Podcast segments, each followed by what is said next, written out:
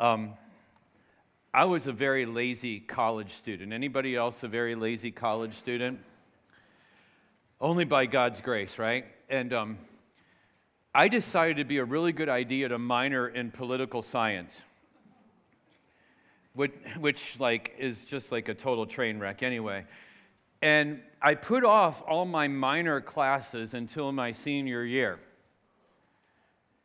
Well, stupid me, all of my minor re- classes required a paper written every week. I had three classes I was taking at one time with a four page paper due every Friday. And, and like, if you know anything about me, English is not my strong suit. I almost failed freshman English in college. And, you know, obviously, thinking is not my strong suit either, or else I wouldn't have taken that minor. But one of the things I learned was because the first like half of that semester, I kept getting these notes back on my paper that said this Your paper doesn't prove its thesis. And I'm like, Well, no dip, Sherlock. I'm just trying to write the same paper for three classes. I mean, I was trying to figure out how to make one paper apply to three classes. And I kept getting this idea about thesis statement, thesis statement, thesis statement, and I'm about to offend some of you language arts type people in this room. I absolutely hated the idea of having a thesis statement. And so this week, when we come to Romans chapter 1, verses 16 and 7, guess what this is? This is Paul's thesis statement for the entire letter. It's his thesis statement. And, and as I was thinking about this, it's important to know what a thesis statement is. Like, I would have, that would have benefited me a lot in college, now coming to think about it. But this, this statement, a thesis statement, organizes your thought. Everything needs to flow out of that thesis statement that you're making if you're doing it right, okay? Not like I did it in college to just get by. It, and, it, and it really, this thesis statement needs to be written in such a way that it so organizes your thought that everything that comes out of it actually naturally flows right out of this thesis statement. Some of you in college right now, you'll thank me for that later, right?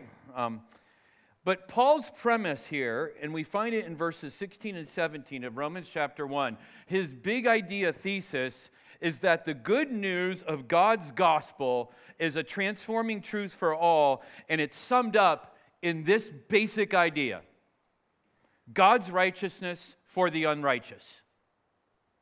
God's righteousness for the unrighteous. Now, last week we saw Paul's heart as we looked at verses 8 through 15, and we saw his motivation for wanting to, for wanting to write this letter to the Roman church.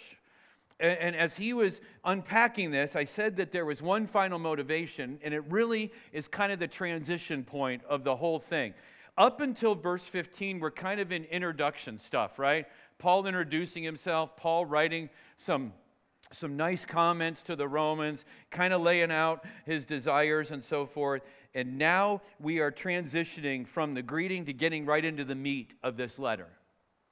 And in doing so, he's going to lay out, if you will, as, as an, a trained attorney would do, and Paul was a trained attorney, trained lawyer, he's going to lay out his big premise idea, and he's going to spend then the next 15 chapters, 15 and a half chapters, kind of building out this thought.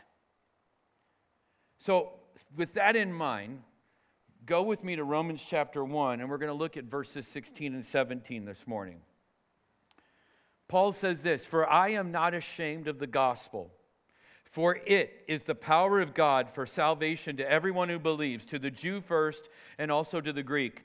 For in it, in the gospel, the righteousness of God is revealed from faith for faith. As it is written, the righteous shall live by faith. So this morning, I want us to get two really big ideas from this. Two really big ideas. I want you to first understand the truthfulness, or even more than just the truthfulness, the veracity, V E R, veracity, the, the, the verifiableness, if you will, of the gospel, the reliability of the gospel. And, and if Paul can demonstrate the truthfulness of the gospel, if he can demonstrate its veracity, then, then I want us to see, second, the necessity of the gospel. So, two big ideas this morning as we kind of unpack this passage. So, as we do this, I want us to go and, and I want us to pray this morning. And I want you to do something I don't often ask you to do, but I hope you're in the habit of doing, whether or not I ask you to do this. When I'm praying, you should be active in your prayer. And, and, and, and really, it's not me. We talk about somebody leading us in prayer. Really, you should be praying for yourself. And this is a golden opportunity to ask God in His power to open up the truth of God's Word to your heart. Otherwise, what we do here for the next moments is just a waste of time. If God doesn't speak to us this morning, we've wasted our time. We've heard some nice music. We, we spent some time shaking one another's hand. We've done this. But if God doesn't speak to us this morning, what was the point of coming here, right? Hello? God doesn't speak, what's the point? And I got good news. He has spoken in his word. So, so if, we, if we will interact with the word of God, we will hear the voice of God this morning. So I can be confident of that, and you can be confident of that as well. You take a moment, you pray, and then I'll lead us in prayer.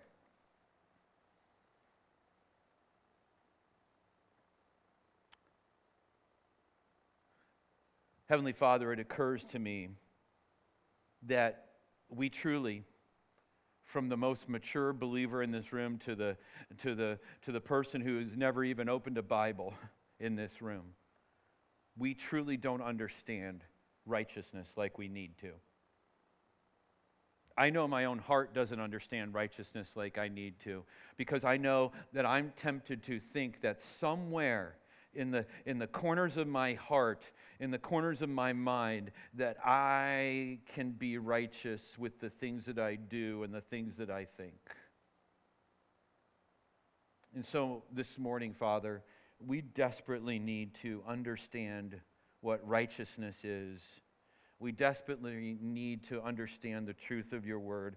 We desperately need to be reminded of the power of God in at work in the gospel of God this morning. So, Holy Spirit, we invite you to come to work in our hearts.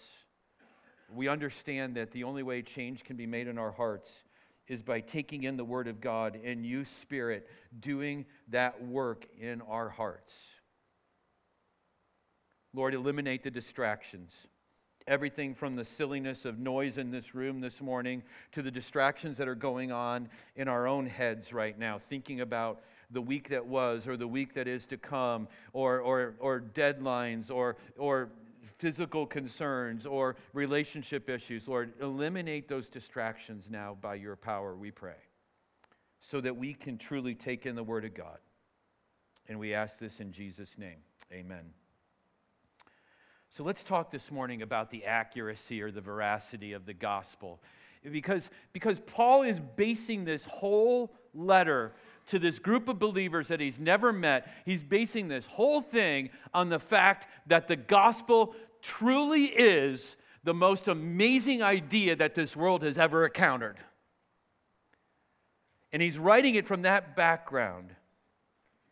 Paul's ultimate desire, if you go back just one verse, was to get to Rome so that he could preach to them the gospel. That's, that, was his, that was his big overarching desire as he's writing this letter to them. I want to get to Rome because I have something that's so important that you desperately need to hear, and I can't wait to share it with you. And he wants to make sure of a couple things when he's preaching this gospel to them. He wants to make sure that the ones that he's writing to get it right that they get it right, that they understood it well. And as I think about that, I think about even our own local church, and I think about churches in general, and I think about just the state of Christianity in our country today. And, and as I was thinking about it this week in my office, I came to this conclusion. And I don't know if you agree with this conclusion or not. I can't definitively say that this is 100% accurate, but this is a conclusion that I've come to. The reason that we get off the rails so far in Christianity and we turn and we turn church into a social club or we turn it into something that God didn't intend it to be or we turn it into a performance hall or whatever we turn church into the reason that happens is is because we get off the rails with the gospel. Not saying that for approval saying that for you to think about this morning. How important is it that we get the gospel right it's absolutely, vitally important that we get the gospel right as a church. But it's even more important that you, as an individual, every one of you in this room, it's even more important that you understand the gospel, that you understand it well, and that you respond to its claims. It's of vital importance for every single one of us. And what, what happens is, is that we can distort the gospel. We can twist the gospel. Sometimes we're even well meaning in it, but we can take the gospel, we can make the gospel more about ourselves than we can make it about the one who gave it to us. And as soon as we turn the gospel into anything but the glory of God and God's purposes being, being carried out, then we're in danger of distorting that gospel. And all it takes is just to get it off just one or two degrees and start heading in that direction. And before too long, you're really far off the rails, aren't you? So Paul's desire is is that these believers in Rome would get the gospel right. My desire for for the believers in Johnstown that fellowship at this church, my desire for us is that we would get the gospel right and that we would keep it right as long as God keeps us on this earth. But there's a second reason why he desires to go and preach the gospel to them. And the second reason is is because he knows he knows the life-changing impact that the gospel has had on him and he wants to see others affected by that same gospel. Let me ask you a question this morning Has the gospel changed your life? Think about it. Has the gospel of Jesus Christ changed your life? Not just where you're going to end up one day, but does it change your life on Monday morning?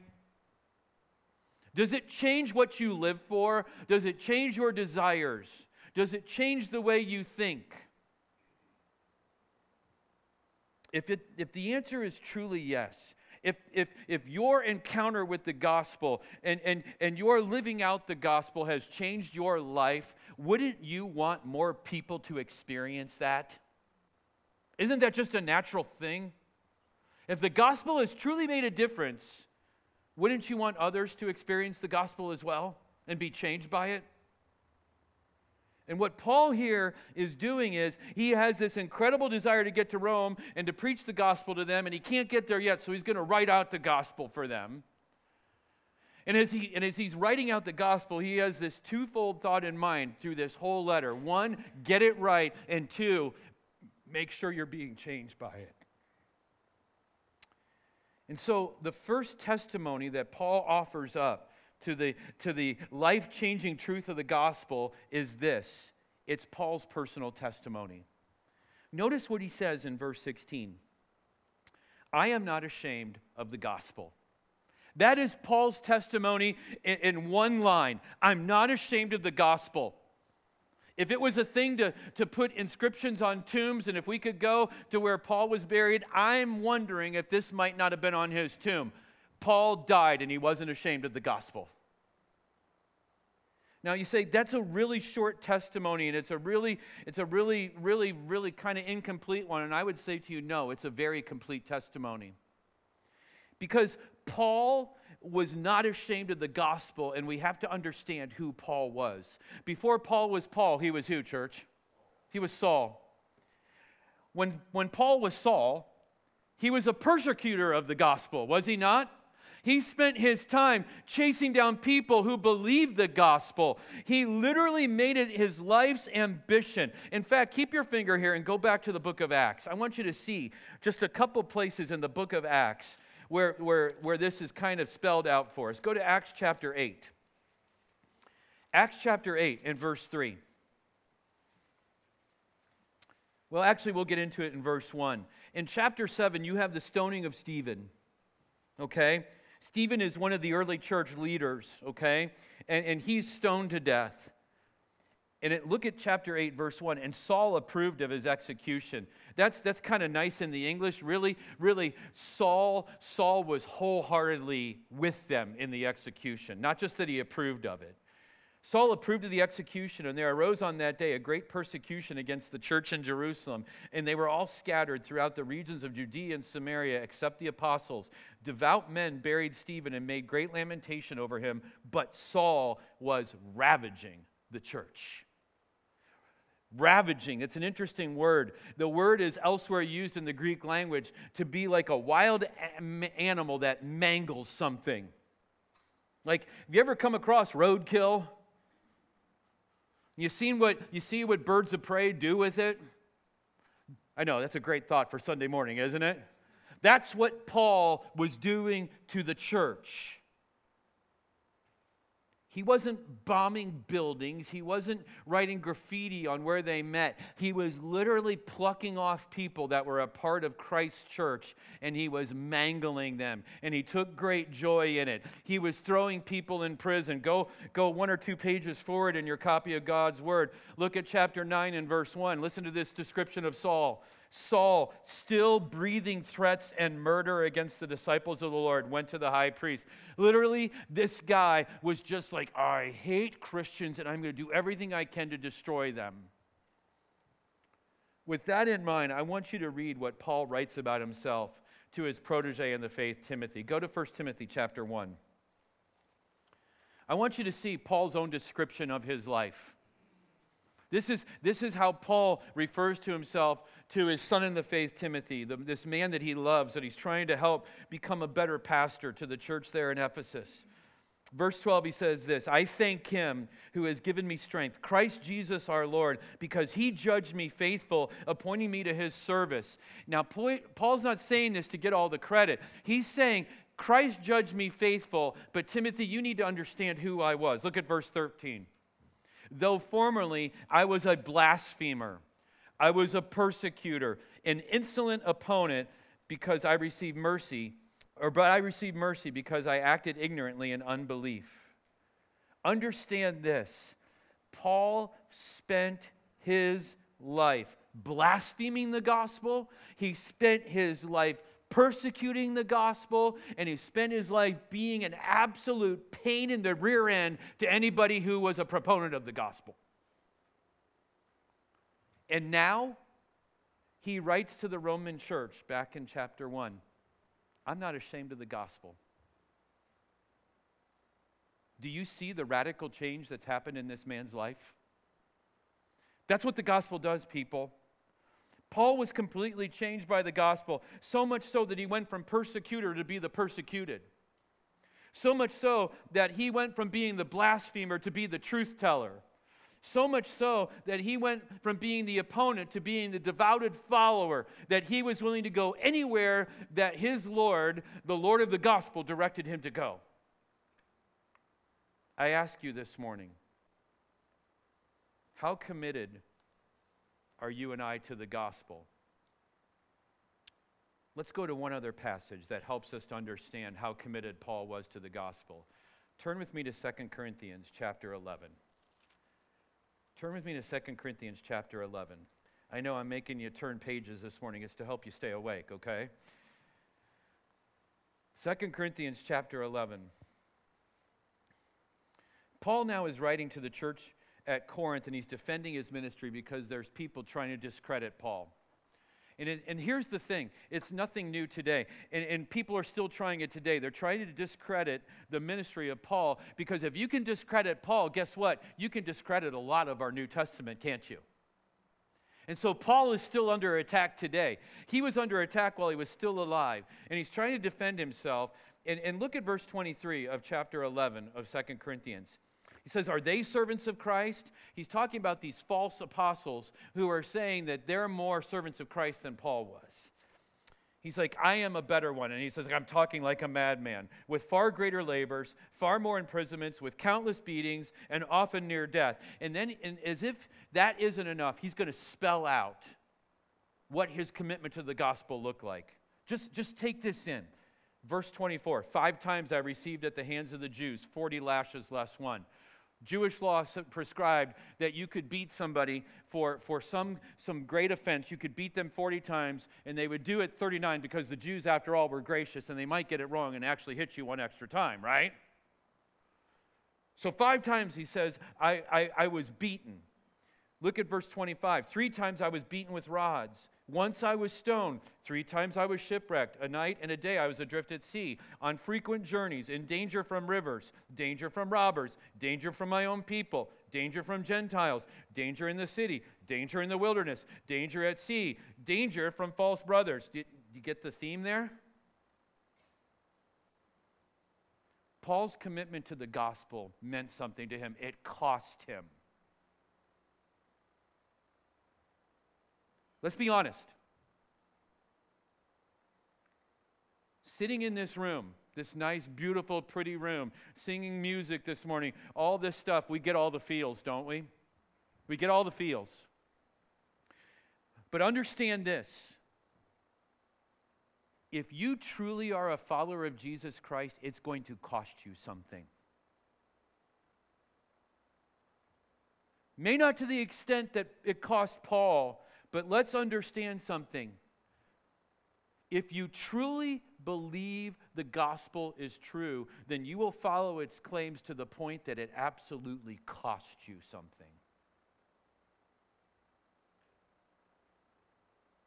And let's understand Paul, I'm not ashamed of the gospel. So, the first proof of the gospel in Paul's mind is is his own life. It has radically transformed me. I am not the man that I was, and I am not headed nearly in the same direction that I was. The second proof of the gospel is seen in God's power. Look at the verse with me. I'm not ashamed of the, of the gospel. It is the power of God for salvation. It's the power of God for salvation. I remember as a young child hearing this verse preached on. And it was the first time that, that I'd ever heard somebody preach bring up the idea of the Greek, okay? So, so when somebody brings up the Greek, it's not to be impressive. You know, some guys do, though, do it for that, honestly. But, but our New Testament was written in what language, church? Greek. And, and, and we have to understand what words meant in the Greek so that we can understand what they mean for us today. And, and let me give you a little clue here. Sometimes our English translations don't always do a good job of taking the original meaning and, and helping us to understand what they meant in the original words. Sometimes there's not good equivalence between the words. But I remember hearing this preached, and the guy talked about the Greek language, and he said the word in the Greek is dunamis, and it's where we get our word dynamite. And he said this this is dynamite power a problem with that, though. It is the word dunamis.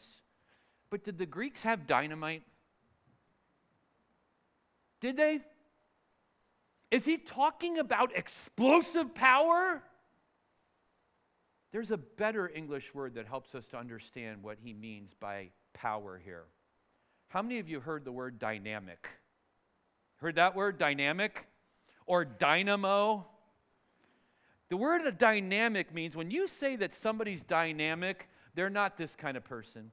Hello, how are you today?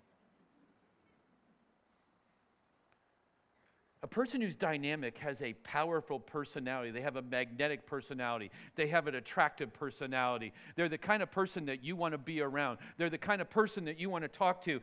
And that's, I think, a better understanding of what we mean here by the power of God for salvation. It is a dynamic, ongoing power that is mightily working and it continues to work. And what Paul's saying here is that the gospel is the tool, if you will, the power tool that God uses to transform people's lives. Now, God is God. He could use whatever He wanted to change people's lives, could He not? He's God, right? If He wanted to use some kind of magic food or magic berry, could He have done that? If He wanted to use magic pixie dust that He showered, could He change people's lives with that? God's chosen to do it through the gospel. And if God is changing lives through the gospel, I submit to you that we are in grave error if we think anybody else or anything else can radically transform our lives.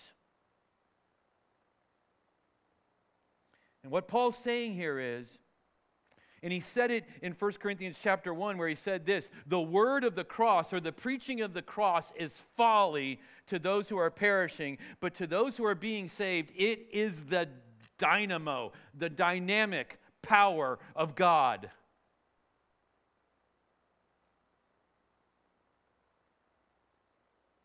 Let me be clear.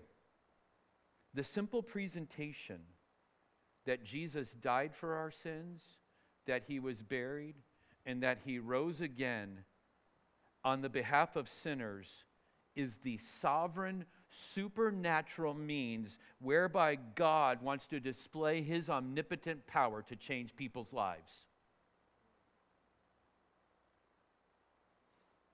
And if you and I aren't convinced of that, then we will tell people something else to try to bring change in their lives.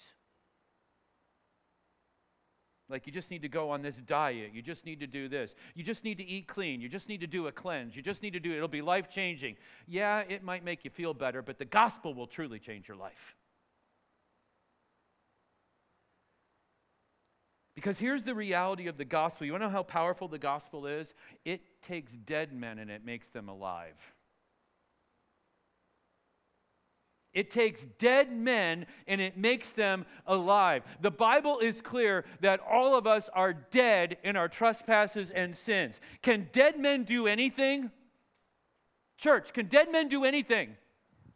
Can dead men bring themselves back to life? Can dead men even choose to come back to life? No, only the gospel and God's power working through the gospel is what makes dead men alive. Praise the Lord. And let's understand something. Every time, every time that God, in His mercy and grace, brings about new birth in, in, a heart that is stony and makes it a heart of flesh, that right there is proof of the power of the gospel of Jesus Christ. The idea of salvation means to rescue or deliver. And, and when I think about that, we're, we're rescued from so many things. We're rescued from sin and its curse. We're rescued from ourselves. We're rescued from Satan. And we're delivered from God's wrath and the penalty and punishment that every one of us has earned with our, with our lives. Hmm. and so it's the tool, the gospel is the tool that God uses to display his power and to rescue us. But notice, thirdly, the truth or the veracity of the gospel is also seen in that it's provided for all who believe. Earlier this year, there was a big deal about going to see Taylor Swift. I know some of you are ready to throw stuff at me. And like, there were like these long queues that you had to get in online on the internet to get tickets, right? Some of you are like, what is he talking about right now? Some of you are like, please tell me more, tell me more. And, and some buddies figured out how to scam people by putting Taylor Swift tickets on Facebook and selling them in the marketplace. Please tell me none of you fell for that. You see, wherever T Swift went with all her little Swifties, there was only a limited amount of people who could get in, right? There was only a limited amount of people who could get in. Praise God. right? Only a limited amount of people who could get in. And the people that could get in were like, oh, I got it. I got to go see her. Oh, it was so great. My life has been changed. But as powerful of a person as she is, she can't be available for anybody, everybody, can she? Can she? Notice, notice the truth of the gospel displayed in this. It's for everyone who believes, to the Jew first and also to the Greek. You know what? There is no other thing that has ever been brought onto this earth that can say that, that it will absolutely guaranteed change you to anyone who would believe it. Wow. But understood, understand here, you have to believe it and understand what it means to believe. Believing is not just a mental agreement. Yeah, I believe Jesus died. I believe he was buried. I believe he rose again. It's a historical fact. Yeah, I can go for that. This word believe is an interesting word. This is where this is where sometimes the Greek to the English doesn't do it justice. This this idea of believing means active believing. It doesn't mean, "Oh yeah, I did that in the past. I believed that." And now I'm going to go on. No, it means I believe that, I believe it today, and I'm going to believe it for the rest of my life. It's an active word. Not going to go into all the, the tenses and all that stuff, but just understand this. It is an active, ongoing verb. It, it's, it's a completely unreserved, it's a, it's a confidently unshakable trust in the completed work of Jesus Christ. That is what it means to believe.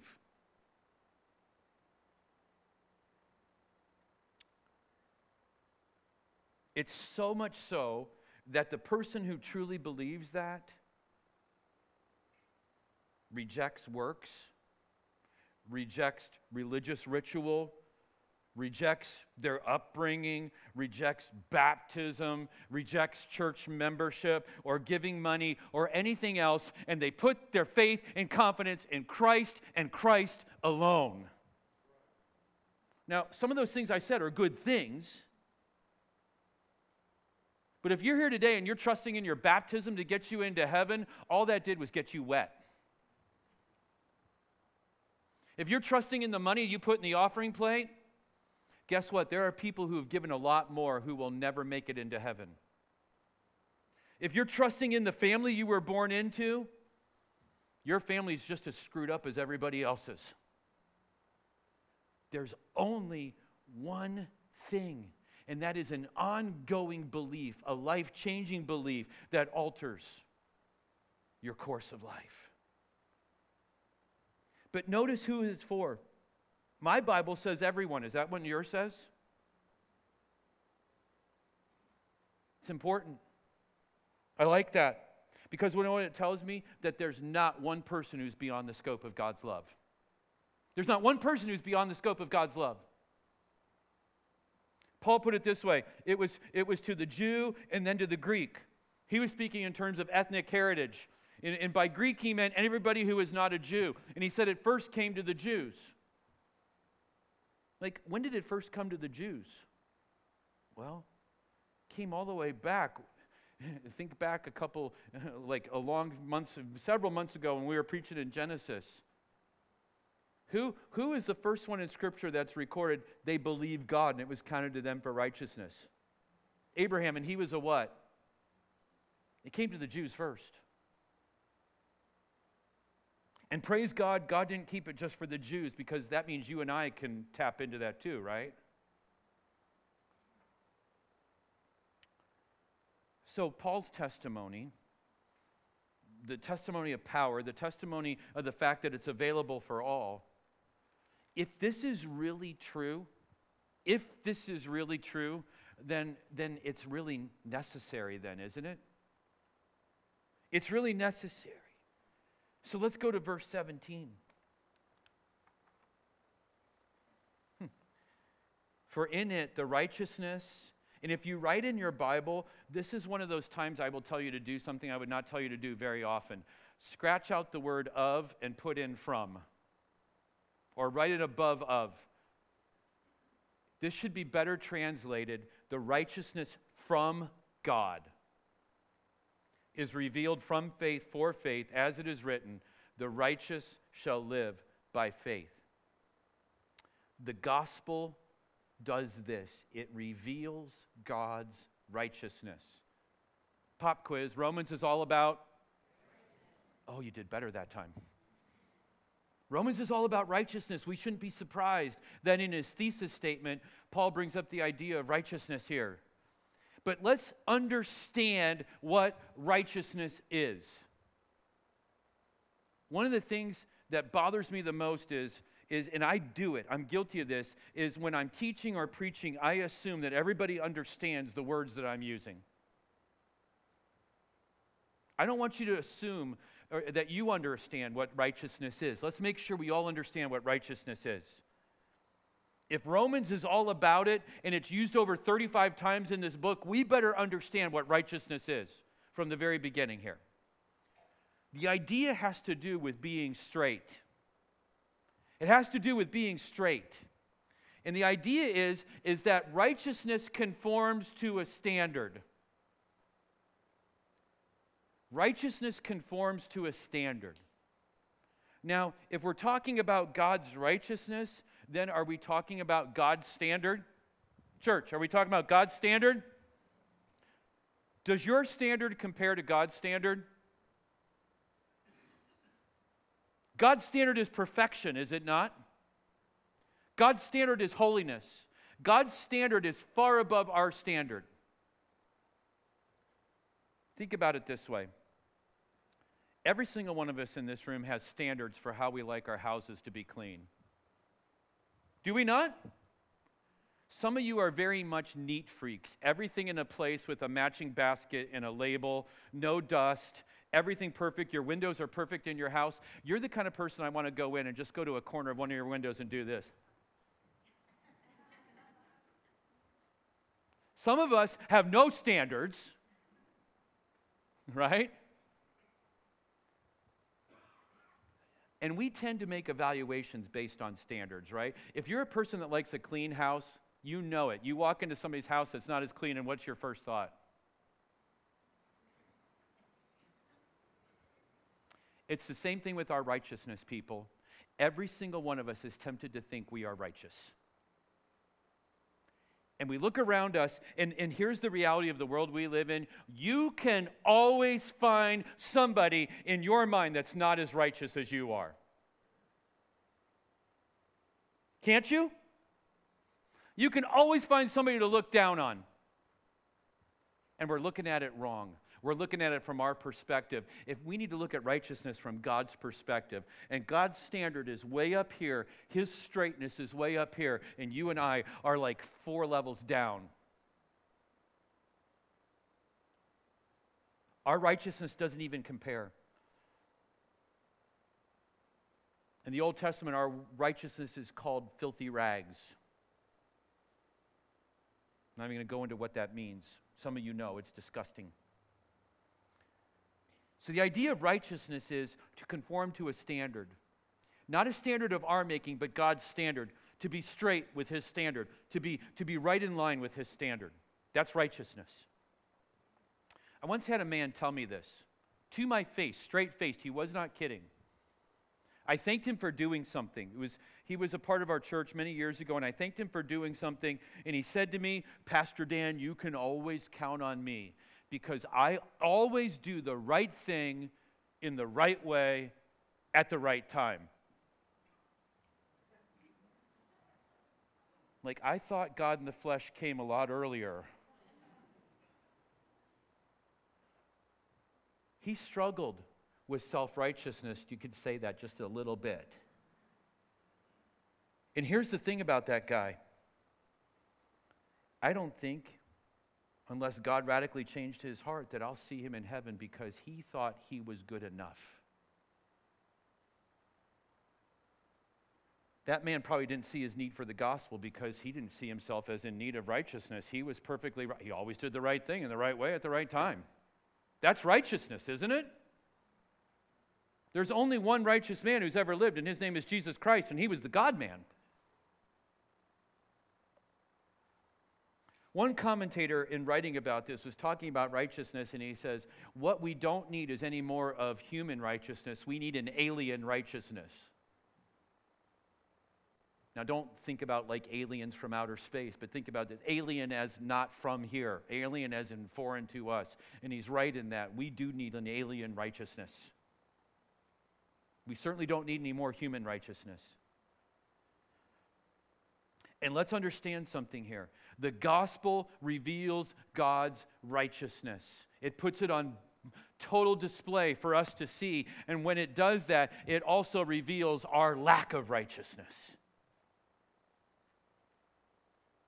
Note that this righteousness is from faith for faith. You see it there? From faith for faith. Like, what is he saying here? What's he trying to say here? You know, there's several commentators who, who kind of go back and forth on this. I, I really think, as I look about this, really what he's saying is it's just all about faith. It's all about faith. We receive this righteousness by faith, we live by faith, and we walk by faith. And Paul then illustrates this by quoting, of all people, Habakkuk. Like, Habakkuk is in that part of your Bible that's like got the really clean white pages, the part that you never touch, right? He quotes Habakkuk. And, and I should point out here, this is like the first of 60 Old Testament quotes that Paul's going to make in this letter. And he quotes this little snippet from Habakkuk chapter 2 and verse 4 The just shall live by faith, the righteous shall live by faith. So the gospel reveals God's righteousness, but it also points to the necessity of why we need it. Because what it says is we have to be just or we have to be righteous. The idea of being just here or righteous is to be approved or accepted by God. So when you think about righteousness as a standard, God, if God's going to have a standard, is he going to hold us all to the standard? Yeah. And how many of us can meet the standard? None of us can meet the standard, yet we are we're going to find out in the book of Romans is God declares us to be righteous.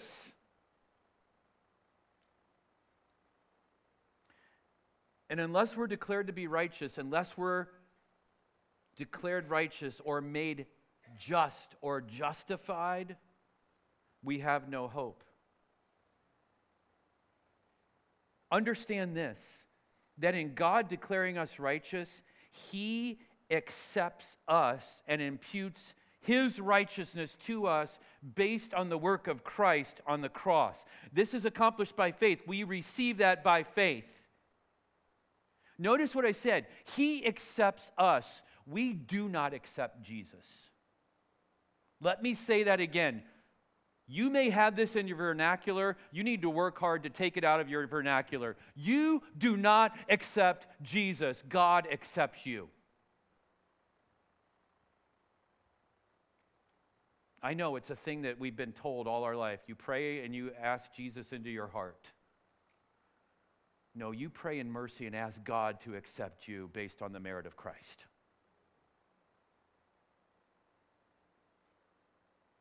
And that's what the gospel does. It directs us to this thought that you and I cannot possibly justify ourselves. We can't do it. God has to do it.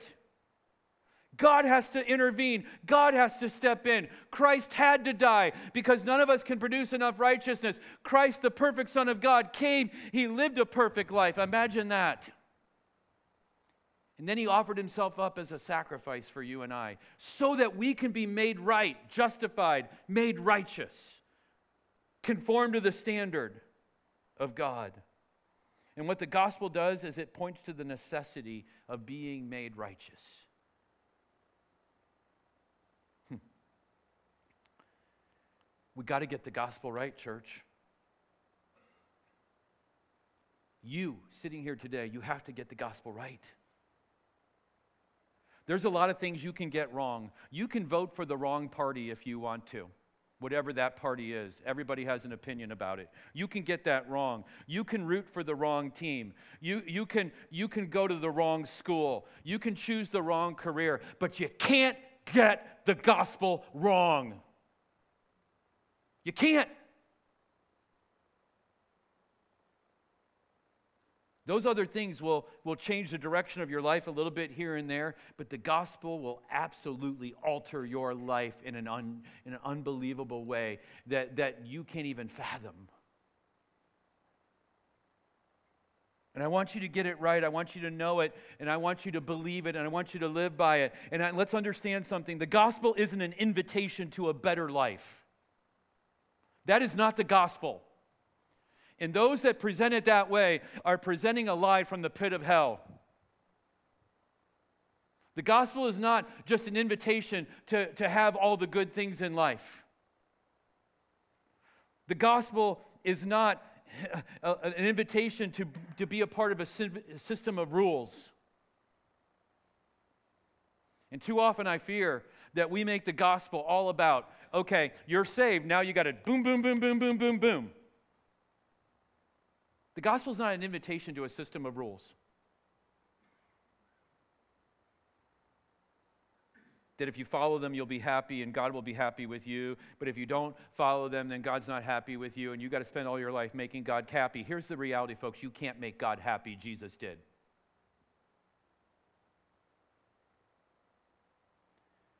The gospel is also not a disingenuous prayer followed by a life of pursuing your own selfish desires. Can I say that to you this morning? If you're putting your faith and trust in a prayer that you prayed, and you're not living in active faith right now, you believed a false gospel. You believed a false gospel. It is God's righteousness revealed, which is really bad news, but it's really good news. The bad news is, is that not one of us can match his righteous standard. But the good news is, is that Christ did, and that based on his work, God will accept us into the beloved. If we believe that by faith, and we actively believe that going forward. It's good news because you and I can't be righteous, but He will declare us to be righteous. It's good news because we're saved from sin, we're saved from ourself, we're saved, we're saved from the clutches of Satan, we're saved from the wrath of God. That ought to make you want to scream hallelujah. And so this morning, let me read those verses one last time. I'm not ashamed of the gospel. It's the power of God for salvation to everyone who believes, to the Jew first and also to the Greek. For in it the righteousness of God is revealed from faith for faith, as it is written, the righteous shall live by faith. Have you by faith received this salvation? If not, today is the day. Today is the day. There's no better time than now. But if you're here this morning and you've received the gospel, let me, let me just offer this to you.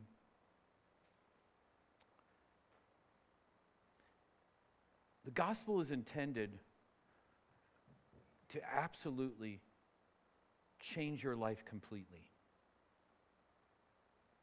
And that ought to bring you great joy.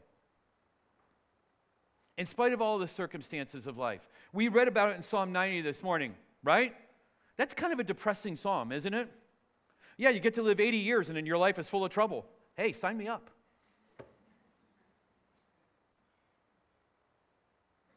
But here's the thing the gospel guarantees the best end, does it not? The gospel guarantees the best end. And we ought to be rejoicing in it. We ought to be sharing it. We ought to absolutely be reveling in it. I mean, just like a pig in mud, we ought to be just like jumping into the gospel. Like, soak it in, baby. Bathe me in that gospel every day.